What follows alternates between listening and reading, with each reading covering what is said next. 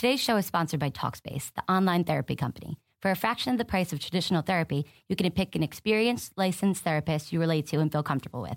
Each and every therapist has at least a master's degree and has completed over three thousand hours of supervised work. To match with your perfect therapist, go to Talkspace.com forward slash boom.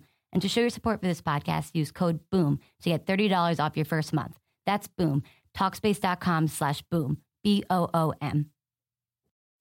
You are Locked On Rockets, your daily podcast on the Houston Rockets. Part of the Locked On Podcast Network. Your team every day.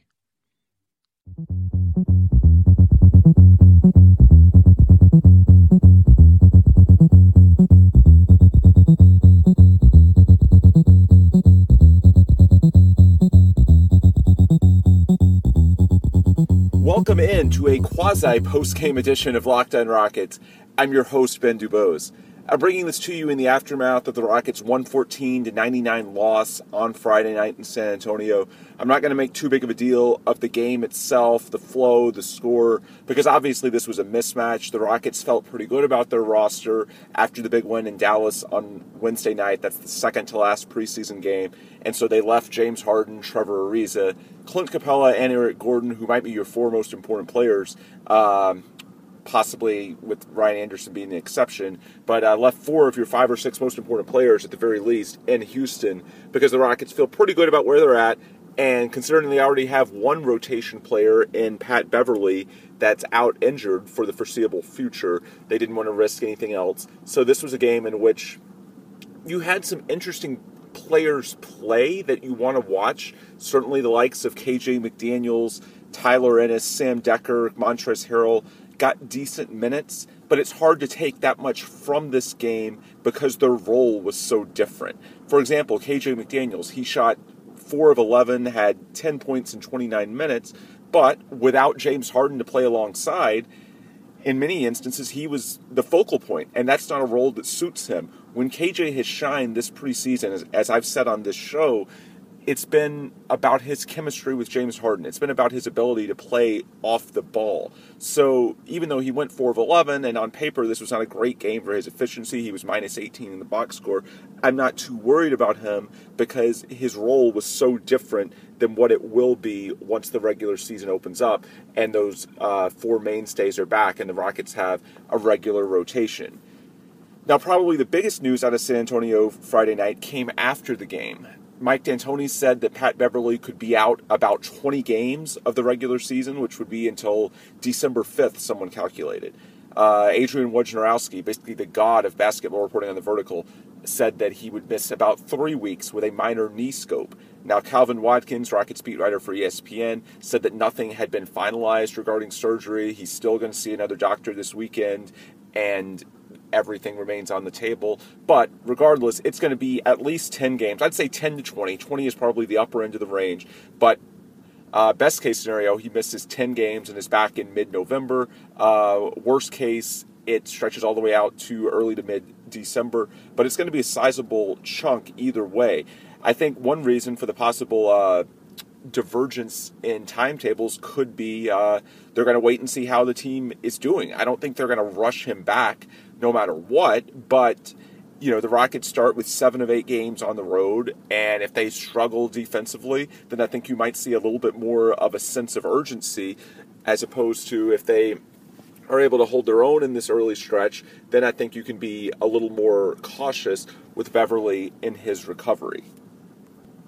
Now, as far as what that means for the rotation, we've covered that in podcast earlier this week. Gordon's going to be your other starter um, in the backcourt alongside Harden, and so that's going to force um, a, a different rotation off the bench. K J McDaniels is going to be probably the guy receiving the vast majority of those minutes as far as what Beverly would have gotten. You'll have Beverly coming, uh, you'll have McDaniels, excuse me, coming off the bench as a quasi Um, guard hybrid. Basically, he won't be handling the ball, but I think you could put him next to Gordon or Harden, try and stagger those minutes as best you can.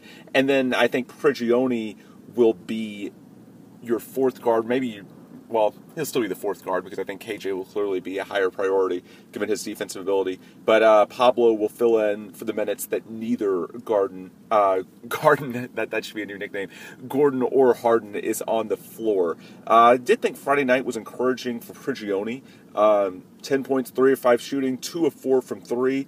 Uh, actually had, I believe, the only positive plus-minus on the team at plus two. But really, Prigioni, he's done, when he's been healthy, and he did miss a week with a shoulder issue, but he's done everything the Rockets could hope. He's made threes at a decent clip. He's been efficient running the offense. He has experience with Mike D'Antoni. Um, he's certainly not a world beater defensively. He's even a little bit slower than he was two years ago. And that's to be expected now that Pablo's thirty-nine. But I think he understands the scheme. And so if you're looking at him as just a fit for ten minutes a game to stabilize your offense, I think he's uh, a pretty good one. I think it can especially be useful because one thing I like about Pablo, he might be your best post-entry passer on the team. And the biggest takeaway I have, and I saw it again on Friday night, Nene is going to be the focal point of your second unit. Now, they've alternated starts between Nene and Capella throughout the preseason. I've said for many reasons it makes more sense to make Capella your starter. The main reason, Capella's defense is far superior to Nene. He's got more stamina. Uh, he's just a better overall player. However, there is one area that Nene does have a leg up on relative to Capella, and it's his post ability. Nene was seven of eight. Uh, fifteen points in nineteen minutes, uh, really torched Pau Gasol. Now, Gasol is not a great uh, defender by any stretch of the imagination, but it's hard to go seven of eight uh, for fifteen points against air, especially in nineteen minutes. So one of the bigger questions with your bench is who's going to be that focal point in terms of attracting attention from the opposing defense. And that's where Nene comes in now that you're having to push Gordon to the starting lineup to replace Pat Beverly. I mentioned this the other day, but David Weiner, a k a. Bema Thug, pointed out that um, it's the bench where you're really going to feel the impact of Beverly's injury because now that you're forcing Gordon to play alongside Harden, who's going to be able to carry that load offensively with that second unit. And I think that's another reason why Capella's a better fit with the starters and Nene better off the bench early in the season because, well, Nene can give you that scoring punch that really the second unit is not going to have because you look at who your second unit is right now, and I know you're not going to go purely to a second unit. There's going to be some mixing and matching, but you would have probably Prigioni, K J McDaniels, Uh, Corey Brewer at the three, Sam Decker at the four, and Nene at the center spot. There are going to be a few matchups where um, Decker might be able to score, but he's still young and learning. Uh, he was four of eleven for ten points on Friday night against the Spurs, and as he went against better players, certainly his efficiency took a little bit of a tumble. So I think it would be a mistake to count on too much from Sam too early. He is basically a rookie. There are going to be growing pains. So Nene, his offensive ability, you can make him the focal point of your second unit. And if you flipped it and put Nene with the starters, it feels like it would be too un- imbalanced because Capella, for all of his strengths in terms of, of his overall game, he's still not really someone that you can just dump it down to on the block and expect to create his own offense. So when you look at a starting lineup that the Rockets have with so much firepower already with James Harden, Ryan Anderson, and Eric Gordon, it makes more sense to have your versatile Uh, more all-around player in Clint Capella with that group. Whereas a second unit where the biggest question in the absence of Pat Beverly is who can really create their own offense, that's where Nene would seem to fit, and he's had a really strong preseason. Um, his defense has lagged at times, certainly, but offensively, twenty-five of thirty-four, he's shooting seventy-three percent from the field. That is tremendous. And again, Friday night, Rockets backups were essentially playing against the Spurs starters. Pau Gasol, LaMarcus Aldridge, Kawhi Leonard, they all played for about twenty minutes out there, a lot of the time against Nene. So very encouraging uh, showing for him. Yes, he has his deficiencies, but his one skill, which is his ability to create in the post, is one that's going to be very useful uh, for this bench in the absence of Pat Beverly and how that's affecting the rest of the rotation. So I think, really, I, when I saw Nene go to work, some of the scoop shots he, he has in the post, it's a little reminiscent of Luis Scola. And I think we saw that even though Scola had his deficiencies, his last stint with the Rockets, and especially now, in certain matchups, he can be very, very useful. And uh, the bench, the way it is now, I think he's going to be your focal point, and then Nene may be the key to that second unit keeping themselves afloat over these next few weeks, however long it is, without Pat Beverly. Because until he comes back, you're going to have Gordon in the starting lineup, and you're not going to be able to push Gordon to that six-man role that you envisioned him in once you signed him earlier in July.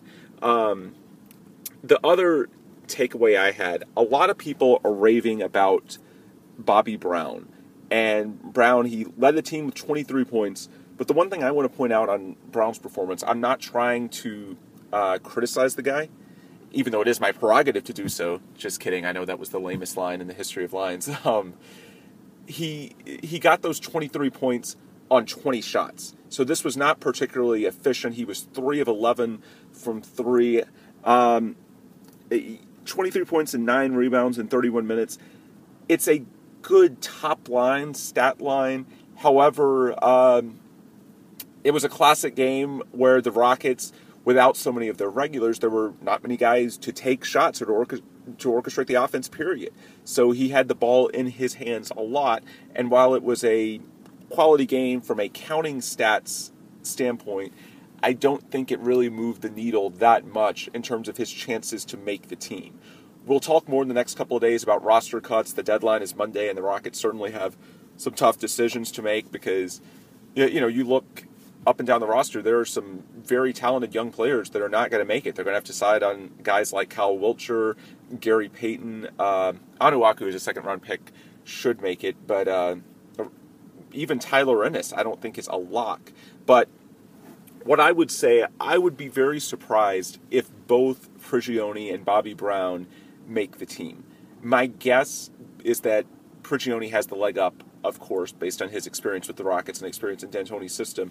But given all these young players, I would be surprised if the Rockets carry uh, two veteran point guards who don't really have a lot of upside. And yes, I know that Pat Beverly's hurt, but as I said the other day, I don't think Beverly's injury makes the Rockets look for another body at point guard. It doesn't work that way. I think because they're going to mix and match, they just want more talent, period. And so they have so many interesting young players. They do like people like Wiltjer, like Gary Payton, um, a, a heck of a lot. So I don't see the Rockets carrying two veterans in their final fifteen, uh, potentially the final twelve, when there are so many young options. I think they'll take one um, young young guy at the point and one veteran, and I think it's going to be Prigioni over Brown. It wouldn't floor me. Uh, Brown does have a relationship with James Harden, and I'm sure they would. Uh, I'm sure James would love for him to make the team, so I wouldn't count it out. But I would just be surprised. Uh, Tyler Ennis, he has not played especially well. Really, the second half of the preseason, when it was obvious that Beverly's injury was longer, his last three games, he's played uh, seventeen minutes, twenty-one minutes, and thirty-three minutes, and he shot thirty-one percent or lower in all of those games. Uh, his defense has also left something to be desired. I don't think the Rockets are going to cut Ennis altogether. Uh, I think that would be far too aggressive, given that he's a first-round pick just two years ago, and he does have some talent. He's very quick with the ball in his hands, and that can be good in certain circumstances. What I do question is whether the Rockets will pick up the uh, the fourth-year option on his contract, because that's something they're going to have to decide by the end of this month. Um And given that they do, uh, they're putting cap room at a premium, they want all the ability to go after another big-time free agent next summer. I'd be surprised if they commit to Tyler Ennis based on what we've seen thus far, unless he's just a significantly better player in practice, which is possible. We just haven't heard it. And, of course, the practices are private, so it's not like I can give you guys much insight on that. But based on what I've seen on the floor, I think Ennis will stay on the roster because certainly you need depth, and he is young. I'd just be surprised they committed the cap room. Now, the counter-argument to that is that, you know, his salary, I believe, would be somewhere in the two to three million dollars range for next year. That's not very much in the grand scheme Uh, of how big the cap is going to be next year. I mean, the cap's going to be over um, one hundred million dollars. So it, it's not a huge chunk, so it wouldn't be absolutely stunning if they op- if they picked up the option on the contract. I would just be a little surprised based on what we've seen thus far. I think they'll err on the side of um, cap room unless D'Antoni feels much better based on what he has seen at practice. However, based on his youth, again, I think he has upside to make the roster, period, because, you know, your veterans, Prigioni and Brown, at this point, those guys are what they are. And if you're talking about guys who hopefully are just going to be playing a minor role for three weeks until Pat Beverly gets back. That the three-week timetable is what's reported by Woj, and he's the best in the business. Um, I think the Rockets will err on the side of youth and upside for a lot of these cuts. But I don't want to get too far into that because, really, we're going to hear a lot about that over the next forty-eight hours. I think you'll also see um, another round of increased negotiations with Donatas Mataiunas. Now, we haven't heard anything. Uh, it seems both sides are pretty dug in with their respective um, demands. But at this point, the offer is not going to get much better for uh, Mataiunas. There's no more leverage. And if you're the Rockets, if you're going to increase your offer, really, before the regular season is the last true impetus to do it. And so I've said all along, even though I think there are some hard feelings, Mataiunas needs to play this season to reestablish his value. And just as we talked about Nene potentially being very useful to that second unit, now that you don't really have an offensive anchor, since you've had to move Eric Gordon to the starting lineup, Mataiunas could as well. Um, a couple of podcasts ago, I said Sam Decker was trying to put a... Uh, you know, a lock on that backup power forward spot. Um, you know, I wouldn't write him off, but certainly the last couple of games he's had some rookie moments and a reminder that while he has upside, uh, Mataiunas right now is probably the better player. So I would expect the Rockets to, uh, you know, try and go back to him one more time. We'll see if it works. And if, and if it does, that's even one more cut that you're going to have to make by Monday. But if it doesn't... Uh, Boy, if it doesn't, it's hard to see where a deal comes from, and you start to wonder if he really would consider uh, playing in Europe this season. Because if if the regular season is not enough um, of a force for both sides to get a deal, the Rockets to you know get a better uh, bench player on their roster, Demo to start earning back his market value, if that pressure is not enough to force both sides to the table and come to uh, to come to an understanding. I don't know what will be. I mean, certainly there could be an injury later on. There could be some kind of uh, come-to-Jesus moment for Demo. But, uh, yeah, it, it's starting to get very um, disappointing and very confusing, I would say. So I'd stay tuned the next twenty-four to forty-eight hours. I think one way or another we'll have a little bit more movement because it just really doesn't make more se- It doesn't make any sense uh to drag this out much beyond the last few days for either party. Um, last note I want to mention from the game last night, Montrezl Harrell, uh, three of eight, six points in his sixteen minutes, minus eight. It wasn't a terrible game for him, but I think it was a reminder he he struggled to finish against the length of some of these bigger guys for San Antonio inside. You know, their starters, LaMarcus Aldridge, Pau Gasol, um, brought in Bertans, um, Forbes off the bench. Uh, there's decent length for San Antonio for a lot of these bigs, and Mike D'Antoni wants Montrez to play the center position based on his speed, and long-term in his system, that might be the best fit.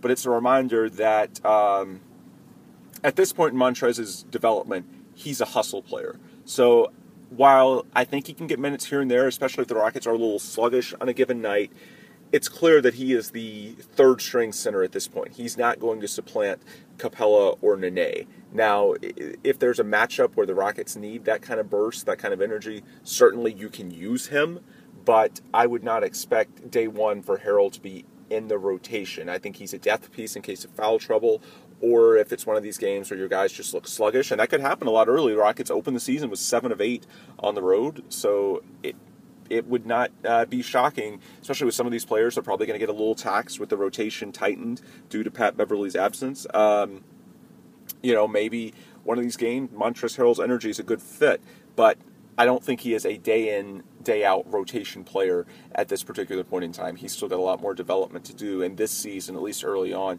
you're just looking for him to be that ninth or tenth man off the bench, that energy hustle guy in games when maybe um, Nene's age is showing a little bit.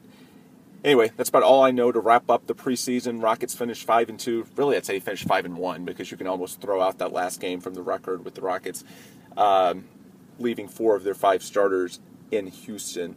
All in all, um, like I said, a few positive signs to take away. Biggest was Nene. Um, he's certainly got his limitations defensively, but this is a great offensive showing for him this preseason, twenty-five of thirty-four. And it gives you a little bit of hope that potentially he can be that anchor for the second unit offensively that you're not going to have now that Beverly's injury is forcing Eric Gordon into the starting lineup. Other than that, I wouldn't worry too much about many of the other players. Slow shooting night for K J McDaniels, but as I said, K J's strength is playing off the ball, asking him to be the focal point and, you know, double-digit shot attempts. Although he did make two of three threes, which is always a great sign. If K J can hit threes, boy, you put him alongside Harden, there's a lot of potential. But, um, yeah, McDaniels, Decker, each shooting four of eleven. I would not worry too much about that. I would say they were each overextended with the role they were asked to play in San Antonio. And once they get to the regular season, I think you'll see uh, a lot more of what you saw from them earlier this preseason when they were able to play al- alongside the likes of James Harden, Eric Gordon, Trevor Ariza, Clint Capella, et cetera. Anyway, I'm Ben DuBose with Sports Talk seven ninety. You can follow me on Twitter at Ben DuBose. You can follow the show on Twitter at Locked On Rockets. You can always email the show at lockedonrockets at gmail dot com if you've got any questions for me. Uh, this will wrap up another good week of podcasts. I want to thank all of you guys for listening. We're getting pretty consistently um, five thousand or more listeners every week, which is great, sometimes even seven or eight thousand a week. So I thank all of you so much for listening. I'm really enjoying doing this. If I can do anything to improve the show, please let me know. And also, please stay tuned in the next couple of days because I think we're going to have some really cool guests for you. Um, we're going to talk about the roster cuts on uh, Sunday or Monday, whenever the Rockets finalize those. Going to have a couple of interviews early next week to preview the season. And then uh, Wednesday night and Friday night, we're going to be able to recap actual basketball as the Rockets open the season with games against the Lakers and the Mavericks on the road. So again, that's it for this episode of Locked On Rockets. I'm Ben DuBose. Thank you for listening, and have a great weekend.